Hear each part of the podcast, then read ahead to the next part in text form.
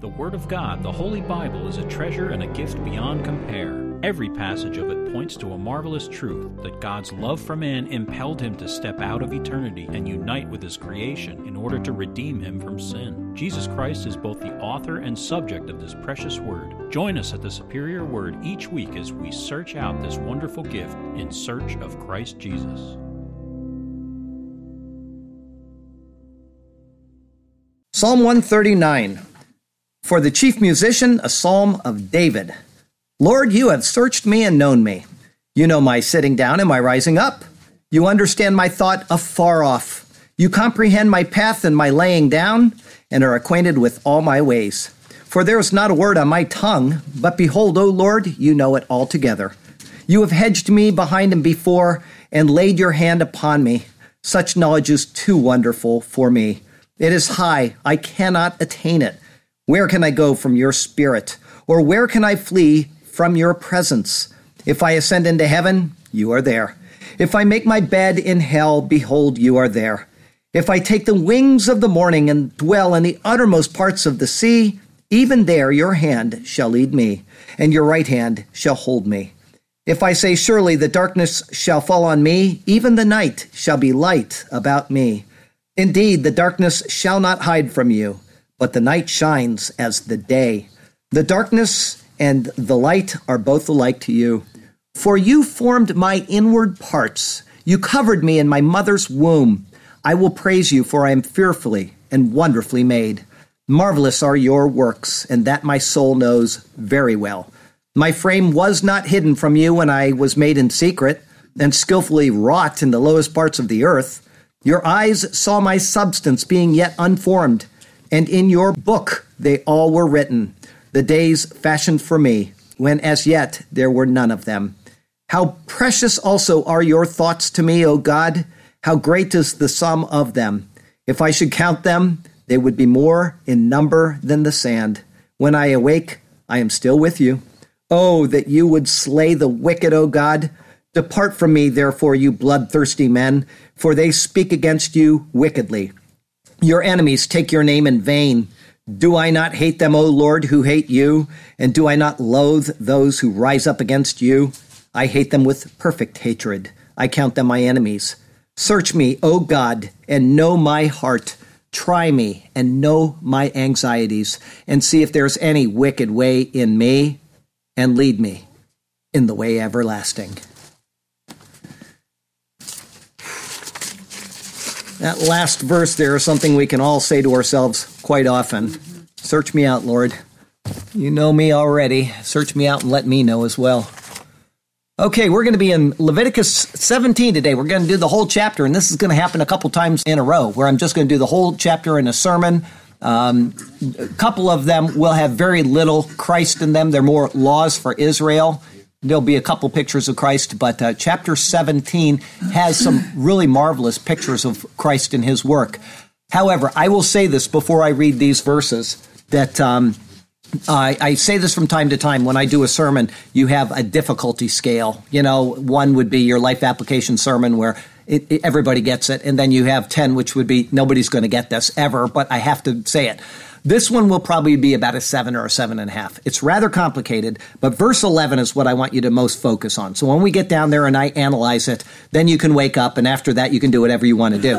But um, it, it, it is important verse because it's mostly translated wrong by. Um, different translations. As a matter of fact, I don't know if there's any that will really translate it properly, but it's telling us something important, and then it will lead us to an understanding of Christ and his work. But it is a little complicated. Please don't feel bad if you go home and you say, I don't know what he was talking about in that or that or that.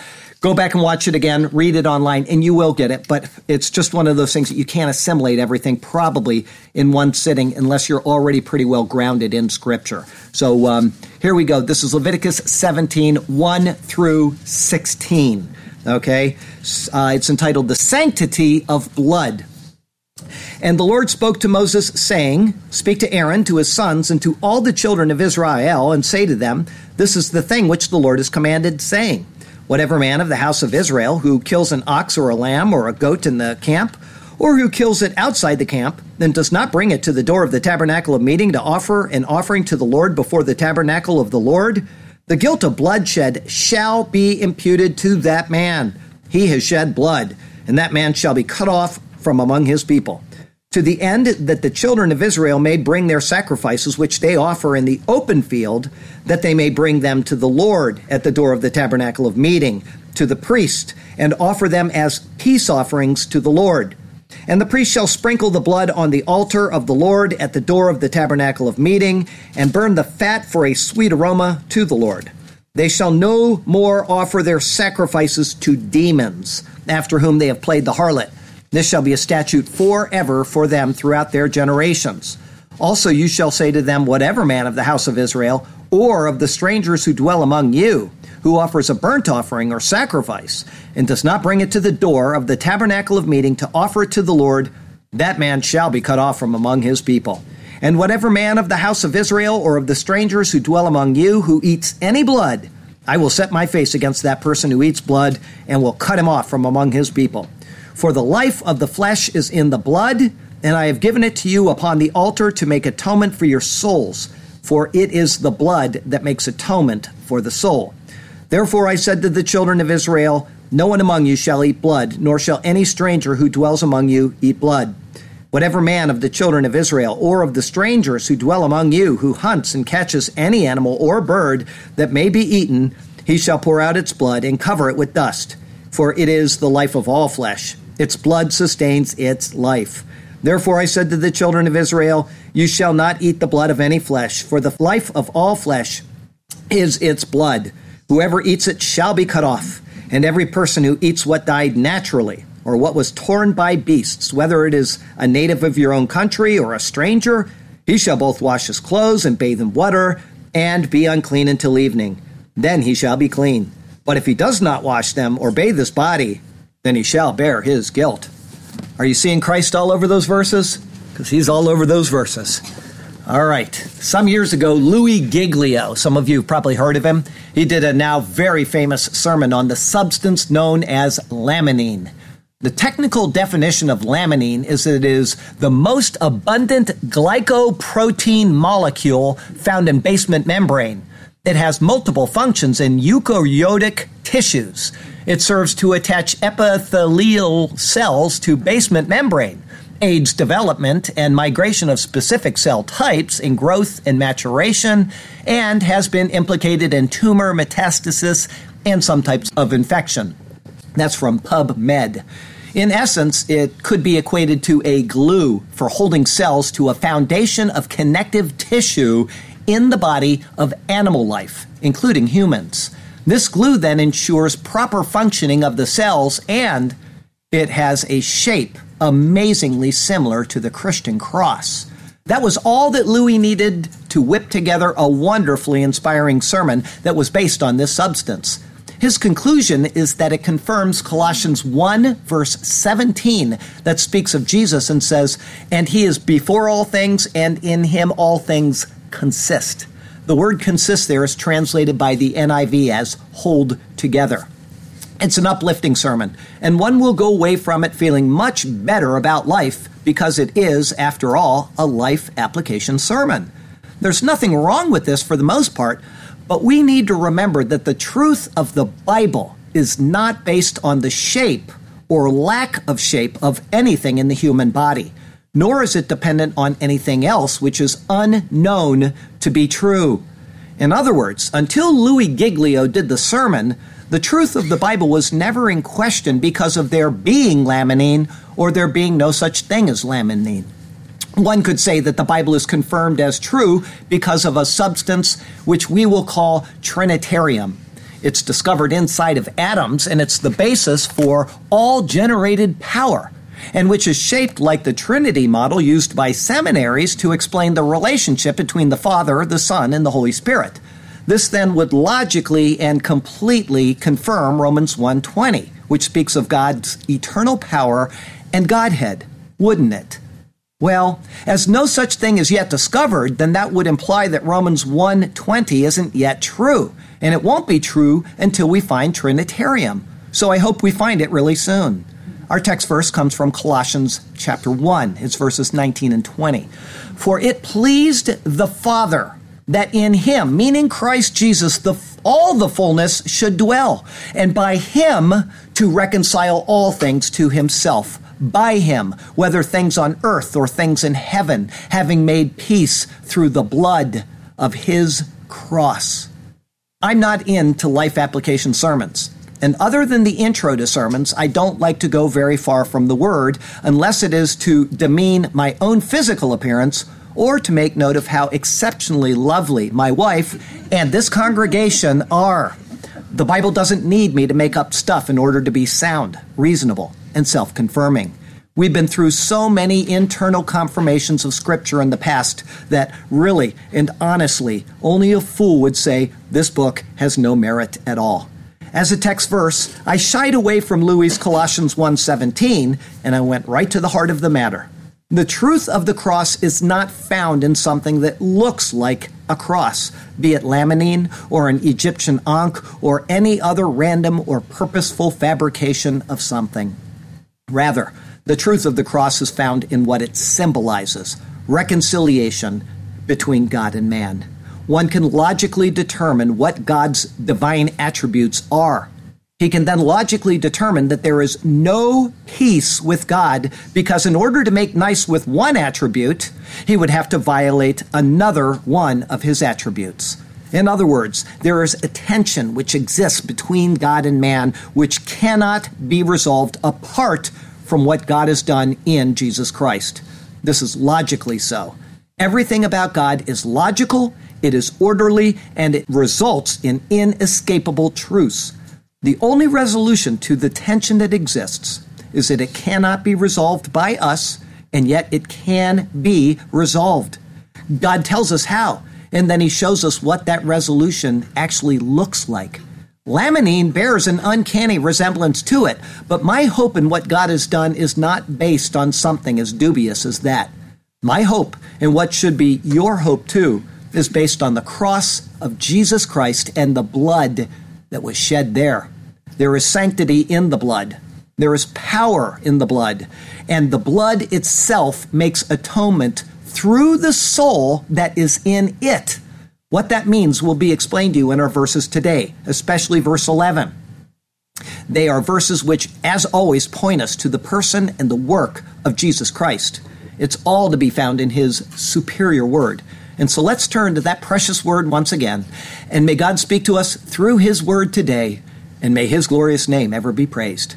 I have a couple of thoughts for you today. The first is blood at the altar of the Lord. It's verses 1 through 7. Verse 1 And the Lord spoke to Moses, saying, Chapter 17 begins the second major section of the book of Leviticus. The first major section went from chapter 1 to chapter 16. As we saw, it covered mostly, and I mean a lot of it, laws for sacrifice and for purification, all of which culminated and were highlighted by the laws for the Day of Atonement ritual, which was found in chapter 16. This second major section will go from chapter 17 to the end of the book in chapter 27. For the most part, these chapters will look to the process of sanctification in the lives of the people. The regulations to be laid down will govern common everyday life. They are intended to instill in the people holiness as they live in the Lord's presence. This section will be highlighted in the instructions for the sabbatical years and the year of Jubilee. These 11 final chapters, which form this major section, are subdivided starting with chapters 17 through 20, which deal in matters concerning the general holiness of the people in these chapters, a great distinction between Israel and the heathen people of Canaan is made. In essence, they do these evil things, but you are to conduct yourself in holiness. Chapters 21 and 22 deal with holiness in relation to the priests and their offerings. Chapters 23 through 25 mostly cover the feasts of the Lord and the years of Sabbath and Jubilee, but which also cover a few other important points.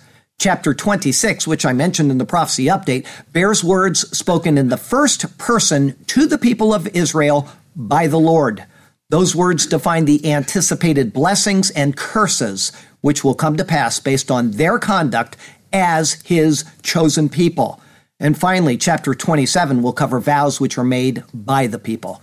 It is Moses who is first addressed in this opening section. As the designated lawgiver, the Lord speaks directly to him, but with words which then follow on to the entire congregation, as is noted in the next words. Verse 2 Speak to Aaron, words for the mediator of the covenant, for the high priest who will oversee the covenant, and for the one who is to render judgments in accord with that office of overseer. Verse 2 continues, To his sons words for the priests who will perform the regular duties of the priesthood, including whatever son of Aaron who will eventually assume the position as high priest. Verse 2 continues, and to all the children of Israel. This is the first time that this specific phrase is made. What Moses has commanded includes words for the entire congregation as well.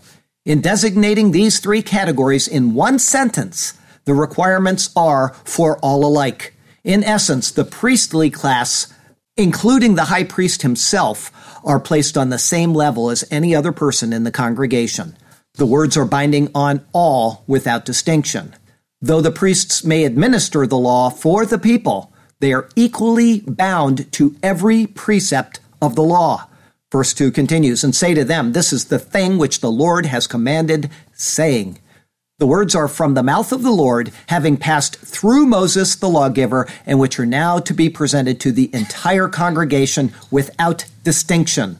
As the instructions for the Day of Atonement were just given, these words must be taken in relation to that. Laws are forthcoming which will actually necessitate that most solemn annual occurrence to be conducted. The stern hand of the law will be made known, but the provision of grace for ignorant violations of the law has already been revealed in that chapter 16 atonement section. Verse 3 Whatever man of the house of Israel who kills an ox or a lamb or a goat in the camp, or who kills it outside the camp. The meaning of the words of the thought now being presented are widely debated. For now, and concerning just verse 3, instructions are being given concerning the slaughtering of an ox, lamb, or goat, either inside or outside of the camp. The word used for kills here is shachat, meaning to slaughter, but it is not necessarily a sacrifice. It is simply the killing of an animal. The word for camp means just that. In this case, it is the camp of the people currently traveling on their way to the land of Canaan. It is used when the people are in the land of Canaan when designating a camp of people who are prepared for battle. But it is not a word used to speak of the entire nation of Israel in the land of Canaan. Understanding these words will help clear up scholarly confusion.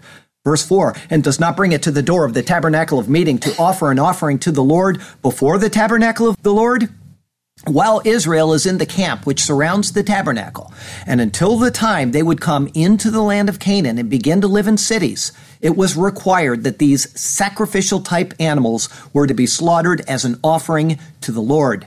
Some scholars say that this means that when they are slaughtered as sacrifices, this was the case. But if they were simply killed for food, this was not the case. Thus, it would be ensuring that sacrifices were only made to the Lord and only at his temple. This is not correct. The law, rather, is for any of these animals, regardless of whether it is a sacrifice or merely for food. It was to first be offered to the Lord as an offering to him. This is certain because of the word used, which simply means to slaughter. However, and despite this, the implication is that the animal, regardless if it was only meant to be eaten, was considered as a sacrifice by the people. Now, why would that be? As they were not in a habitable land, any slaughter of such an animal would be considered a rarity. They were also fed with manna, and there was no actual need to slaughter such an animal. And so any such slaughtering would be considered as a sacrifice by the one slaughtering it. Therefore, it had to be first offered to the Lord. Verse 4 continues The guilt of bloodshed shall be imputed to that man. Because of the implied use of such an animal as a sacrifice, a person would be guilty of bloodshed if it was not presented first to the Lord.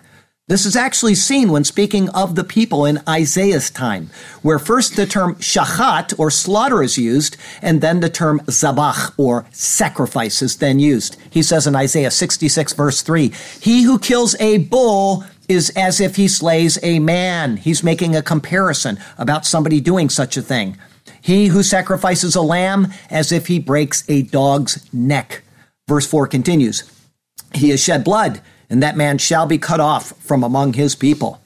If anyone so slaughtered an animal without first offering it to the Lord, then the guilt of bloodshed was upon him, and he was to be cut off. In this case, cut off means death. If a person was guilty of bloodshed, implying the blood of a man, the penalty was death. But the question is, why would slaughtering an animal in this way bring on blood guilt? The answer is that an animal sacrifice is typical of the one final sacrifice of Christ. To kill an animal as a sacrifice but not present it to the Lord would be a denial that only Christ's blood is sufficient to save. The Israelites were just coming out of the land of Egypt, where they had participated in the religious worship of the Egyptians. They were now to have those false systems of worship purged from their lives and to only make offerings to the Lord.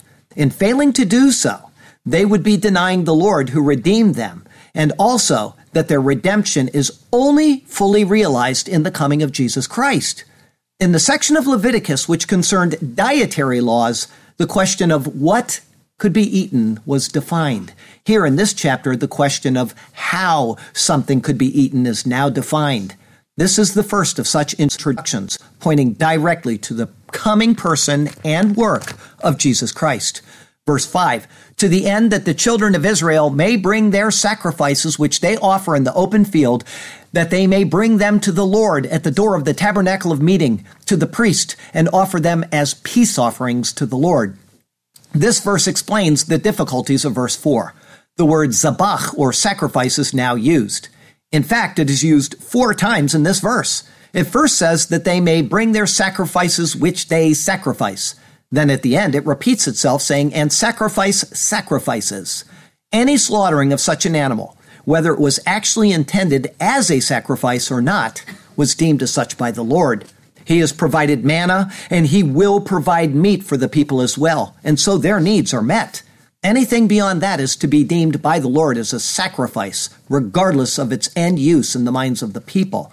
Therefore, they are now to be fully considered as sacrifices requiring priestly rites. In this verse, there is a contrast between the open field and the door of the tabernacle of meeting. The words in Hebrew are paneh ha sadeh and patach ohel moed.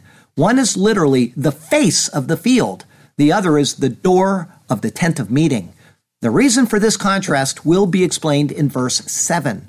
In the case of these sacrifices, they were to be brought to the tent door, to the priest, and offered as peace or fellowship offerings to the Lord. If you remember, it is an offering where there is a mutual sharing between the Lord and his people, just as in our Lord's Supper today. Thus, this peace offering is, in type and in picture, an anticipatory look ahead to what we now look back on. Here's what Paul says in 1 Corinthians 11 For I received from the Lord that which I also delivered to you, that the Lord Jesus, on the same night in which he was betrayed, took bread. And when he had given thanks, he broke it and said, Take, eat, this is my body, which is broken for you.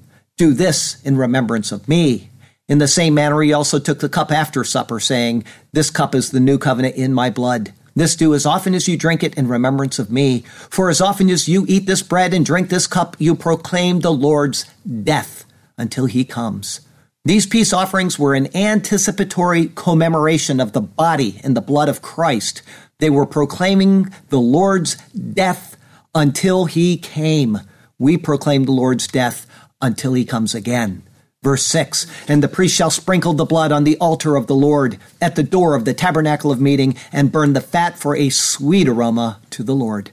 This is describing the part of the peace offering which is for the Lord, without giving all of the types and pictures of Christ which were minutely described in chapter 3. It is enough to say that the blood is typical of Christ's blood, and the fat, of which there are specific parts mandated solely to the Lord, picture the most intimate aspects of Christ. They are the essence of who he is, and these were returned to the Lord. The word sprinkle for what is done with the blood here is incorrect. It was cast or splashed upon the altar, not sprinkled. It is to signify a complete surrender of Christ's will to the Lord. Along with the casting of the blood, the fat, the essence of Christ the man, was to be burned to the Lord as a fragrant offering, a sweet aroma to the Lord. It is Christ upon the altar, as Paul notes in Ephesians chapter 5. Therefore, be imitators of God as dear children, and walk in love as Christ has also loved us and given himself for us, an offering and a sacrifice to God for a sweet smelling aroma. Further, this is now the third time that the petach, or door, of the tent of meeting is mentioned in only three verses but this time it is used in conjunction with Mizbach Yehovah, or altar of Yehovah. It is the altar of sacrifice which is set before the door. The sacrifice at the altar is what symbolically allows access through the door.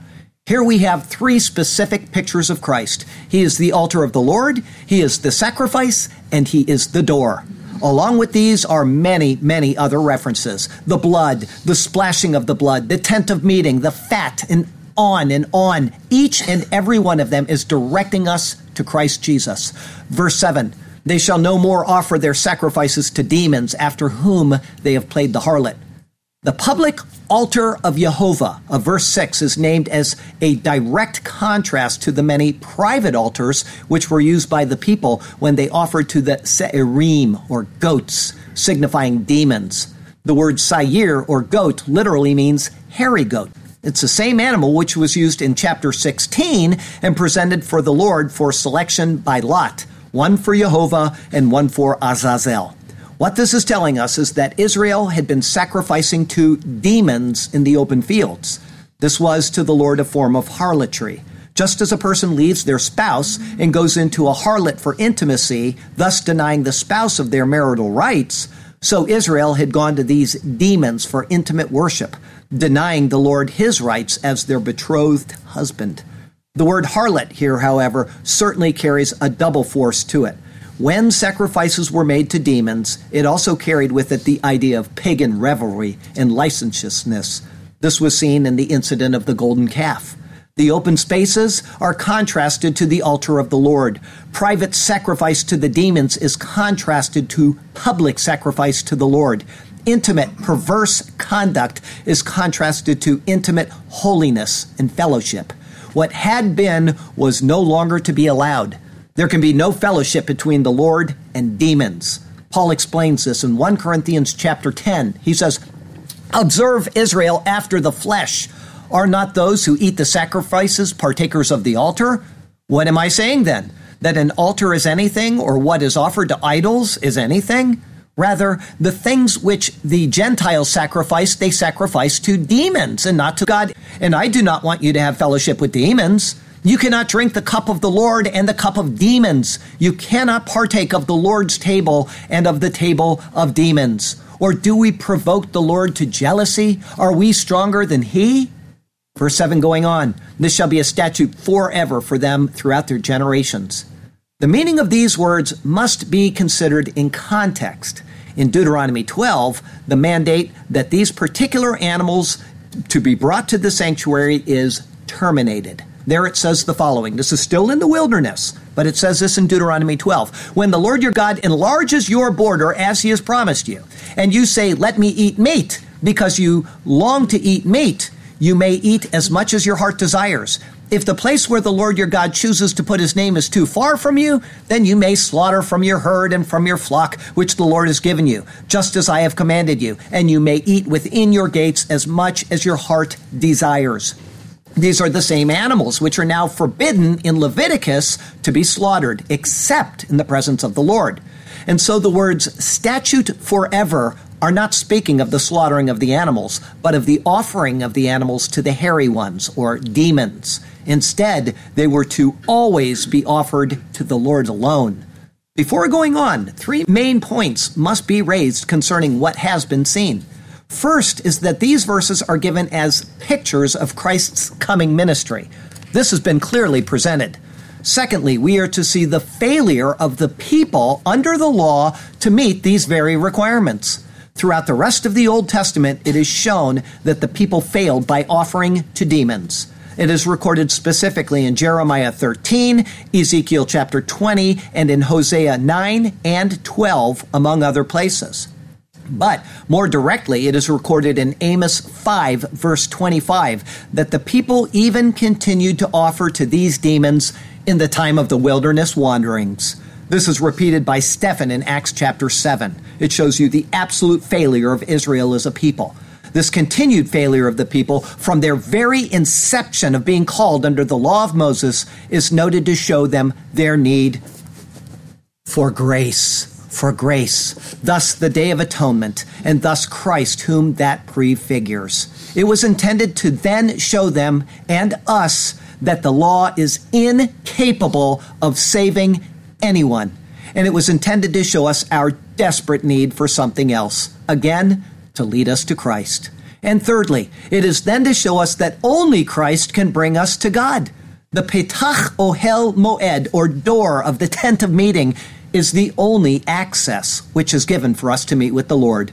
As Christ is that door, then we must go through him and none other in order to be right with God. I don't care what any other church, I don't care what any other politician, I don't care what any person on this planet says about all paths leading to God. Mm. It is not true.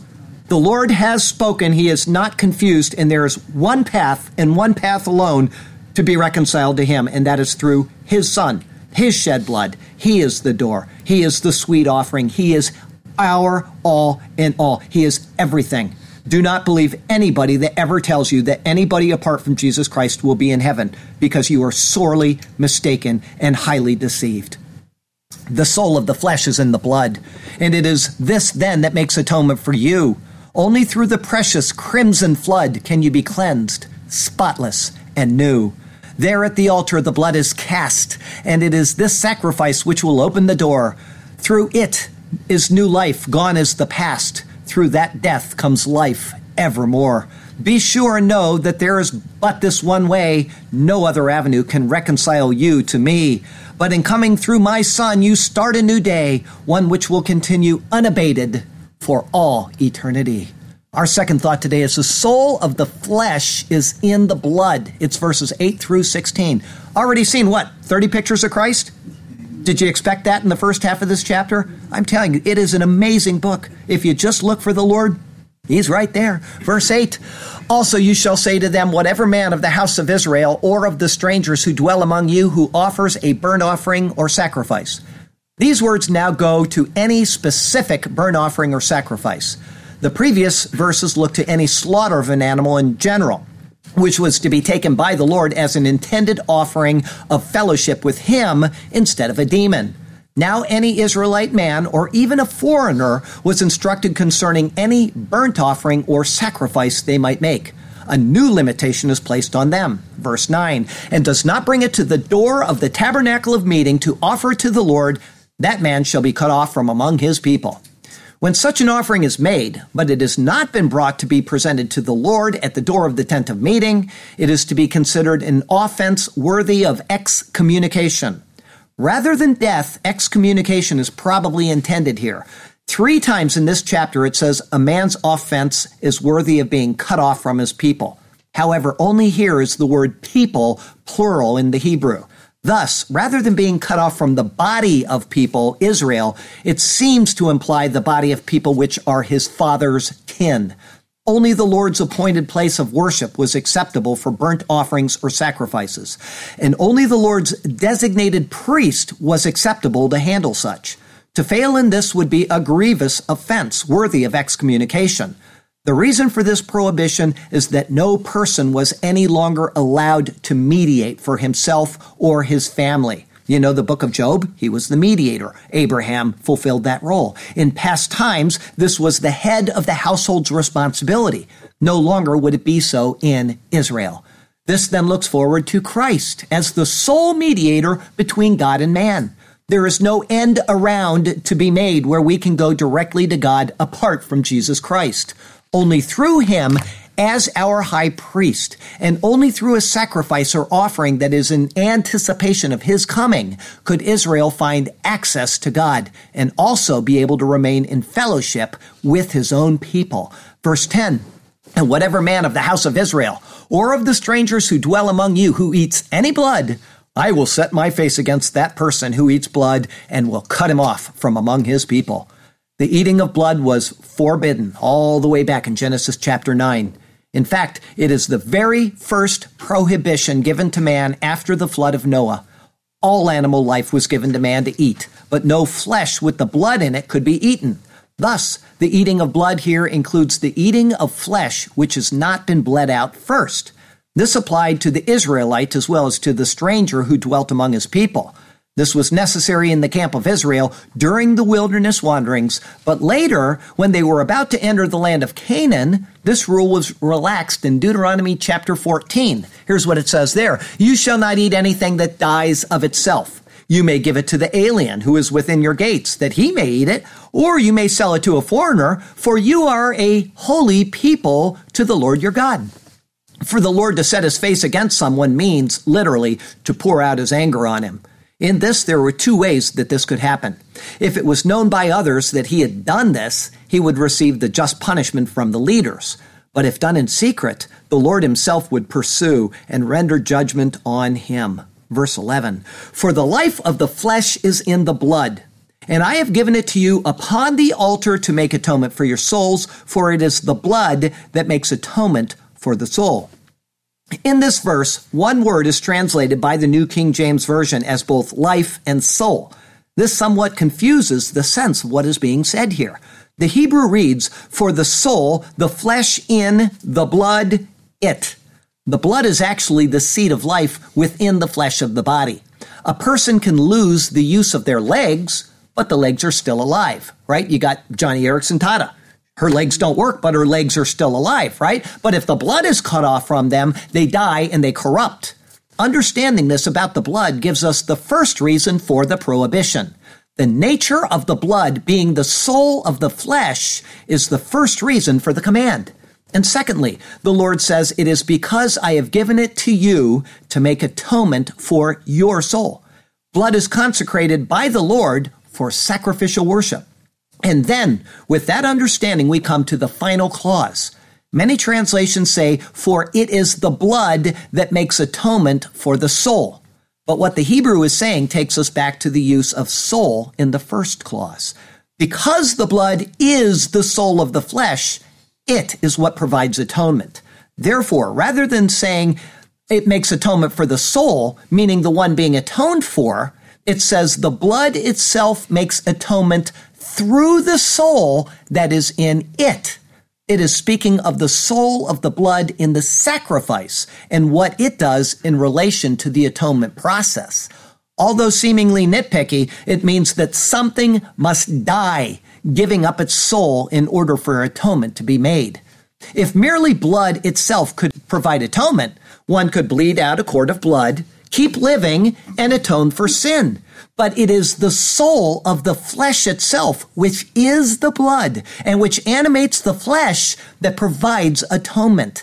The validation that death has occurred through the shed blood provides atonement. It is why Paul says this about Christ in the book of Romans. For if we have been united together in the likeness of his death, certainly we shall also be in the likeness of his resurrection, knowing this, that our old man was crucified with him, that the body of sin might be done away with, that we should no longer be slaves of sin. Here it is, for he who has died has been freed from sin.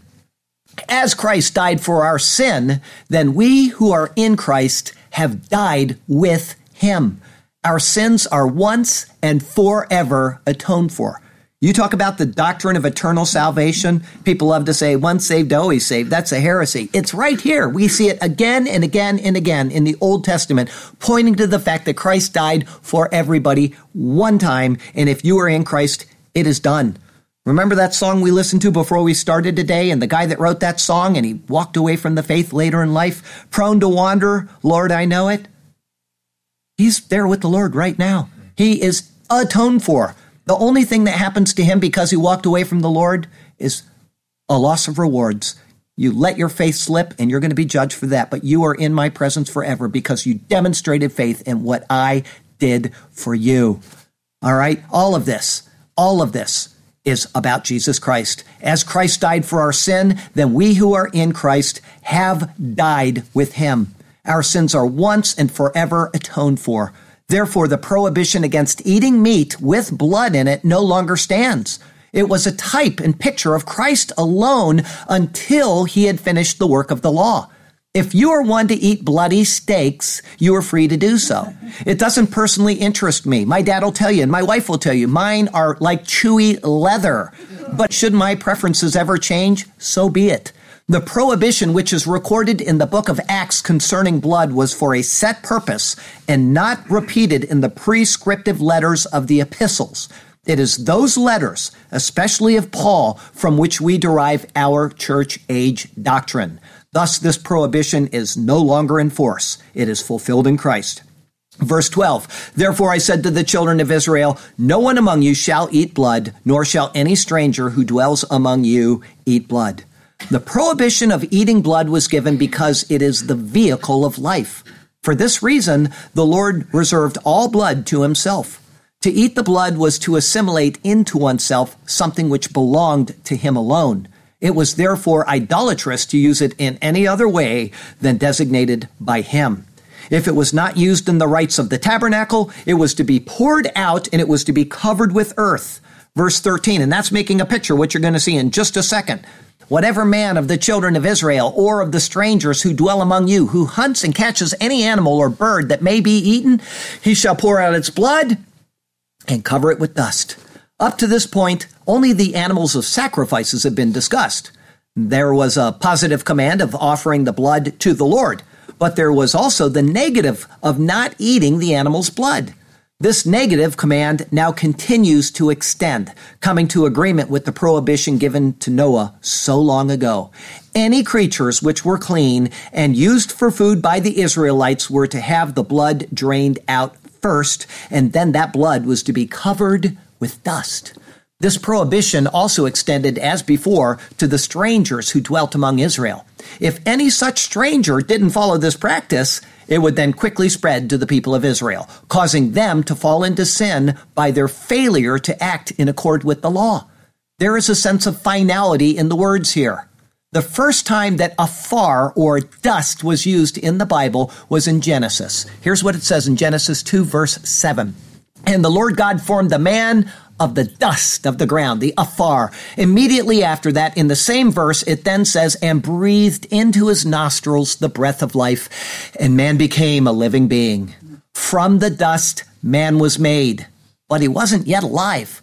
Only in the breathing of the Lord into the nostrils of the man did he become a nefesh chaya, or soul living.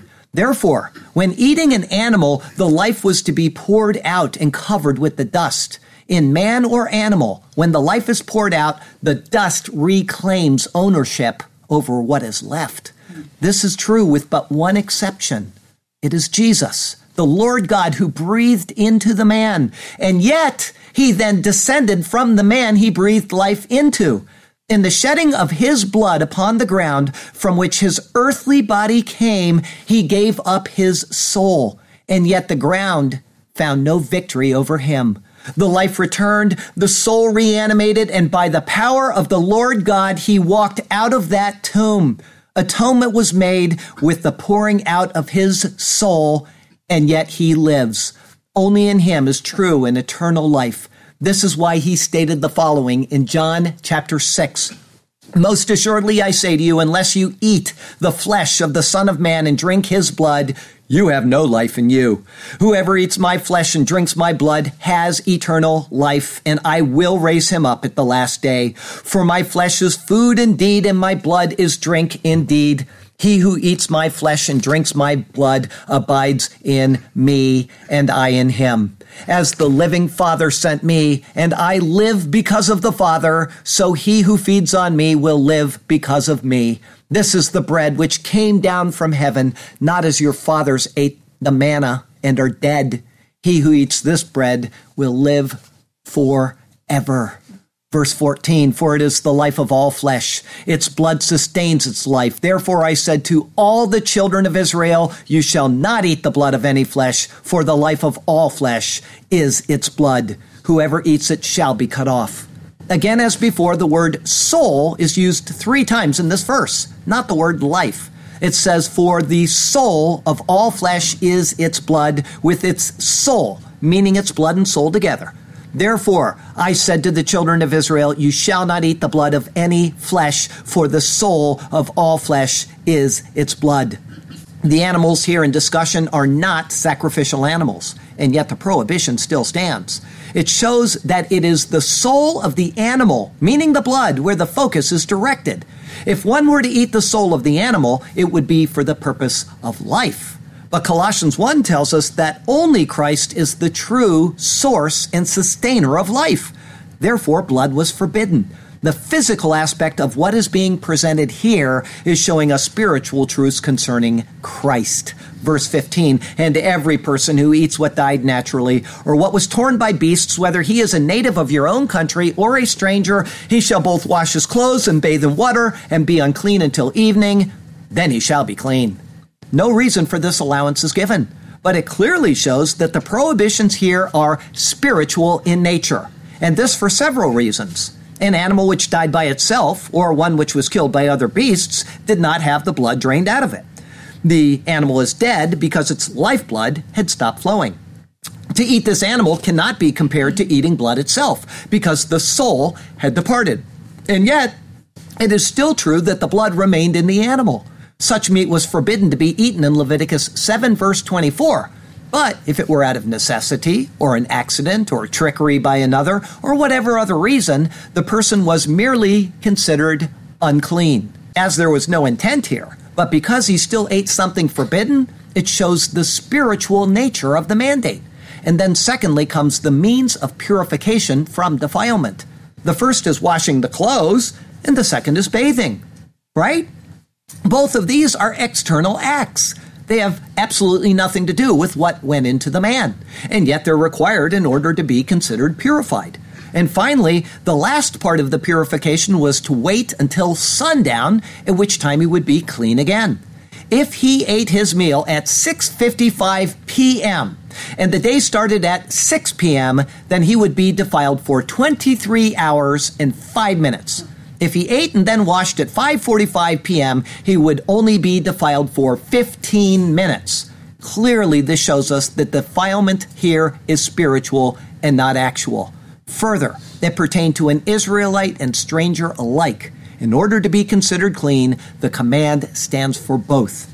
As we've already seen, the washing of the garments points to trampling out sin in one's life. The bathing points to purification of one's life by Christ. And the evening time points to the time that Christ died and then was placed in the tomb. With his death and burial, all defilement of man was truly washed away. This ceremonial period of defilement simply looked forward to the cleansing from all defilement provided by the Lord, the Lord Jesus Christ.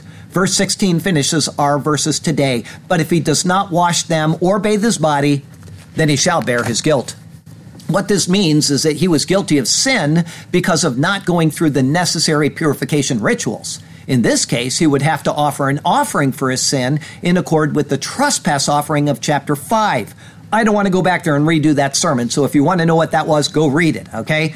If he failed to offer that, and he then defiled the sanctuary or ate of the sacred things, such as tithes, then he would be subject to even greater punishment.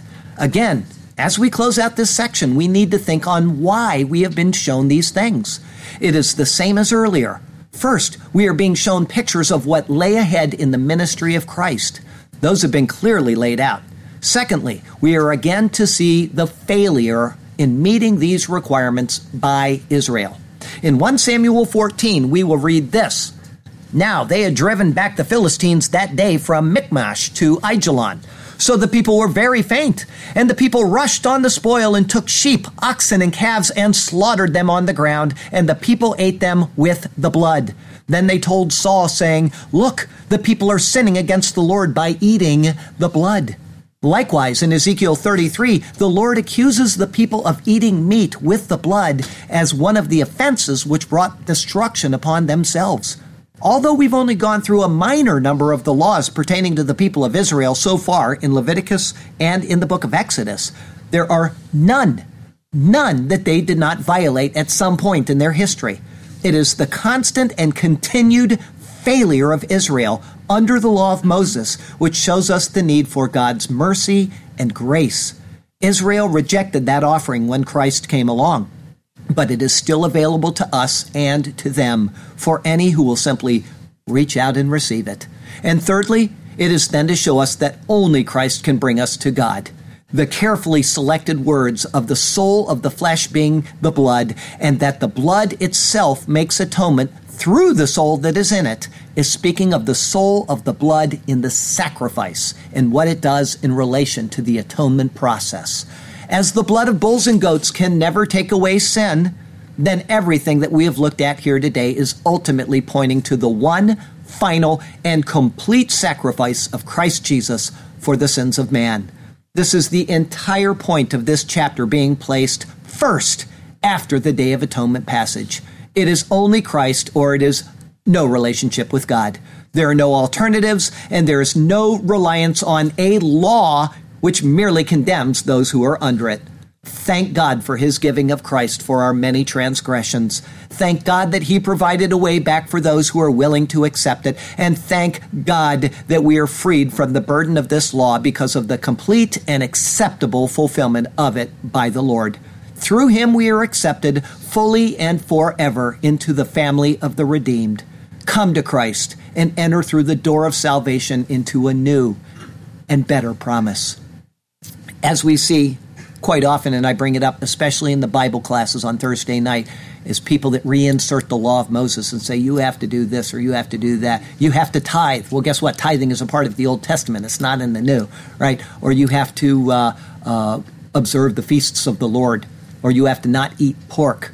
Well, guess what? One of the things that they can't do is eat flesh with the blood in it. And flesh with the blood in it means that the animal has to be ritually slaughtered okay the blood must be completely drained and i don't know anybody that says you have to observe the feasts of the lord and, and the sabbath day that goes out and buys kosher meat i don't know one of them that does that it is a poison reintroducing the law of moses into the fulfilled work of christ it is saying yes i know that he did everything in the law perfectly and he gave his life up in exchange for my sins under the law but it wasn't good enough, and I need to help him along in getting back to God. That's exactly what it is that Christ was insufficient.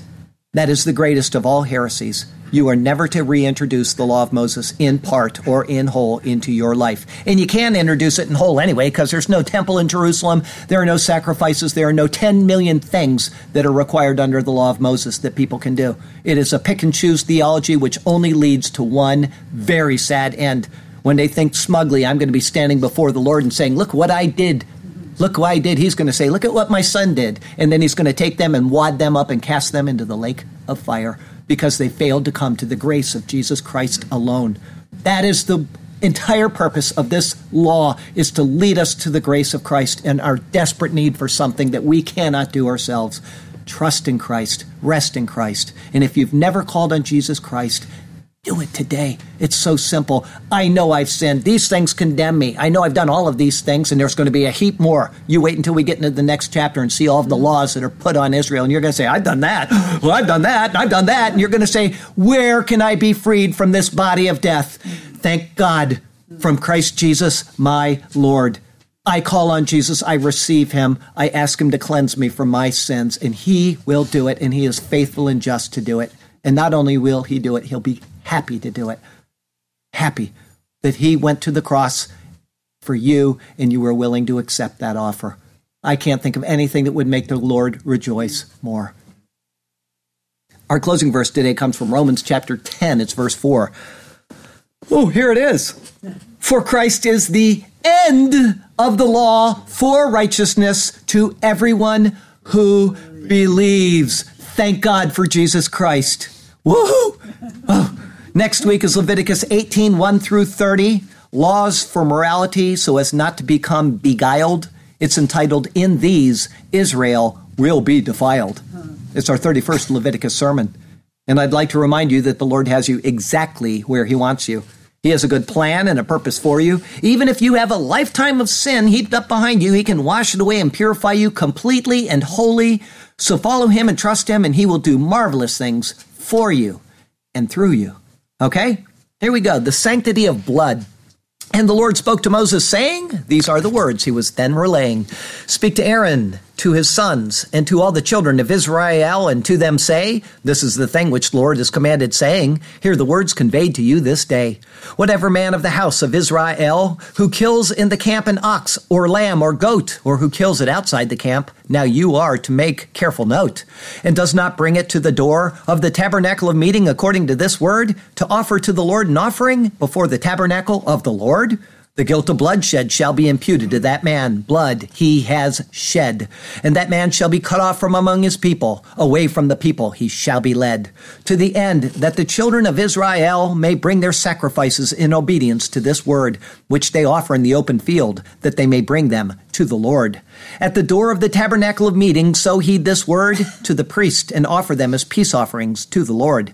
And the priest shall sprinkle the blood on the altar of the Lord at the door of the tabernacle of meeting and burn the fat for a sweet aroma to the Lord for sure. They shall no more offer their sacrifices to demons after whom the harlot they have played. This shall be a statute forever for them throughout their generations. It shall be obeyed. Also, you shall say to them, whatever man of the house of Israel or of the strangers who dwell among you, who offers a burnt offering or sacrifice as well, and does not bring it to the door of the tabernacle of meeting, as I say to you, to offer it to the Lord, that man shall be cut off from among his people. This you shall do. And whatever man of the house of Israel or of the strangers who dwell among you who eats any blood, so I now say, I will set my face against that person who eats blood and will cut him off from among his people. It shall be this way. For the life of the flesh is in the blood, and I have given it to you upon the altar to this extent, to make atonement for your souls. For it is the blood that for the soul makes atonement. Therefore I said to the children of Israel, No one among you shall eat blood, as to you I say, nor shall any stranger who dwells among you eat blood. Pay heed to my word this day. Whatever man of the children of Israel, or of the strangers who dwell among you, who hunts and catches any animal or bird that may be eaten, he shall pour out its blood and cover it with dust. So he shall do. For it is the life of all flesh. Its blood sustains its life. This precept is true. Therefore I said to the children of Israel, You shall not eat the blood of any flesh. This you shall not do. For the life of all flesh is its blood. Pay heed to what I say. Whoever eats it shall be cut off. So shall it be this way. And every person who eats what died naturally or what was torn by beasts as well, whether he is a native of your own country or a stranger, he shall both wash his clothes and bathe in water, as to you I tell, and be unclean until evening, then he shall be clean. But if he does not wash them or bathe his body, then he shall bear his guilt. In him guilt shall be seen.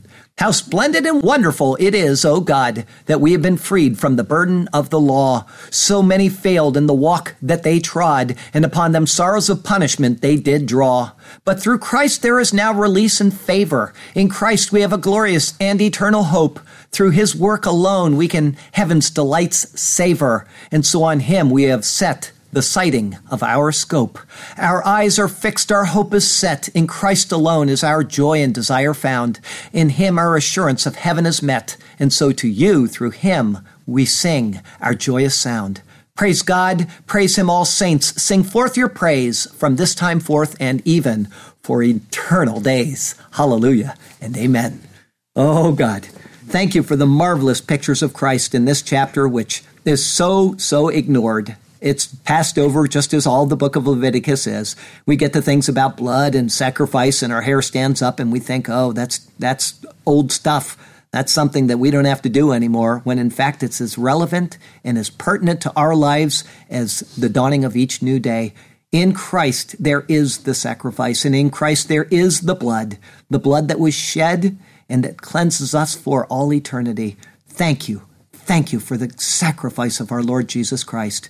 And thank you that it didn't end there, but he came out of the grave to prove that what he had done is fully sufficient and that it is true and that we have eternal life through what he has done. And Lord, we're so grateful for those who have arrived back here safely from uh, summer away and the nice climes. Well, we took the abuse down here in Florida. We're glad that they're here. We're thank you. We're thankful for their safety, and we pray that they have a good and safe winter. We certainly pray for Paul and Elaine and the stress they're facing, and our brother Don, who is in the um, ICU right now and is struggling up in Georgia. We pray for all the others that are facing their own trials and troubles, that they will look at their life and say, This is a temporary and fading thing, but I have a higher hope in Christ Jesus. I pray for them now, and I certainly pray that they would be able to overcome whatever their trials are, but through those trials, they would stand fast and not lose faith and walk away from their faith, that they would receive many rewards in heaven for it. Lord, we commit the Lord's table to you. We thank you for the opportunity to come and proclaim Christ's death until he comes again. And so we we uh, hand this over to you, asking that you will bless this uh, Lord's table. And we ask these things that you will be glorified, and we ask it in Jesus' name. Amen.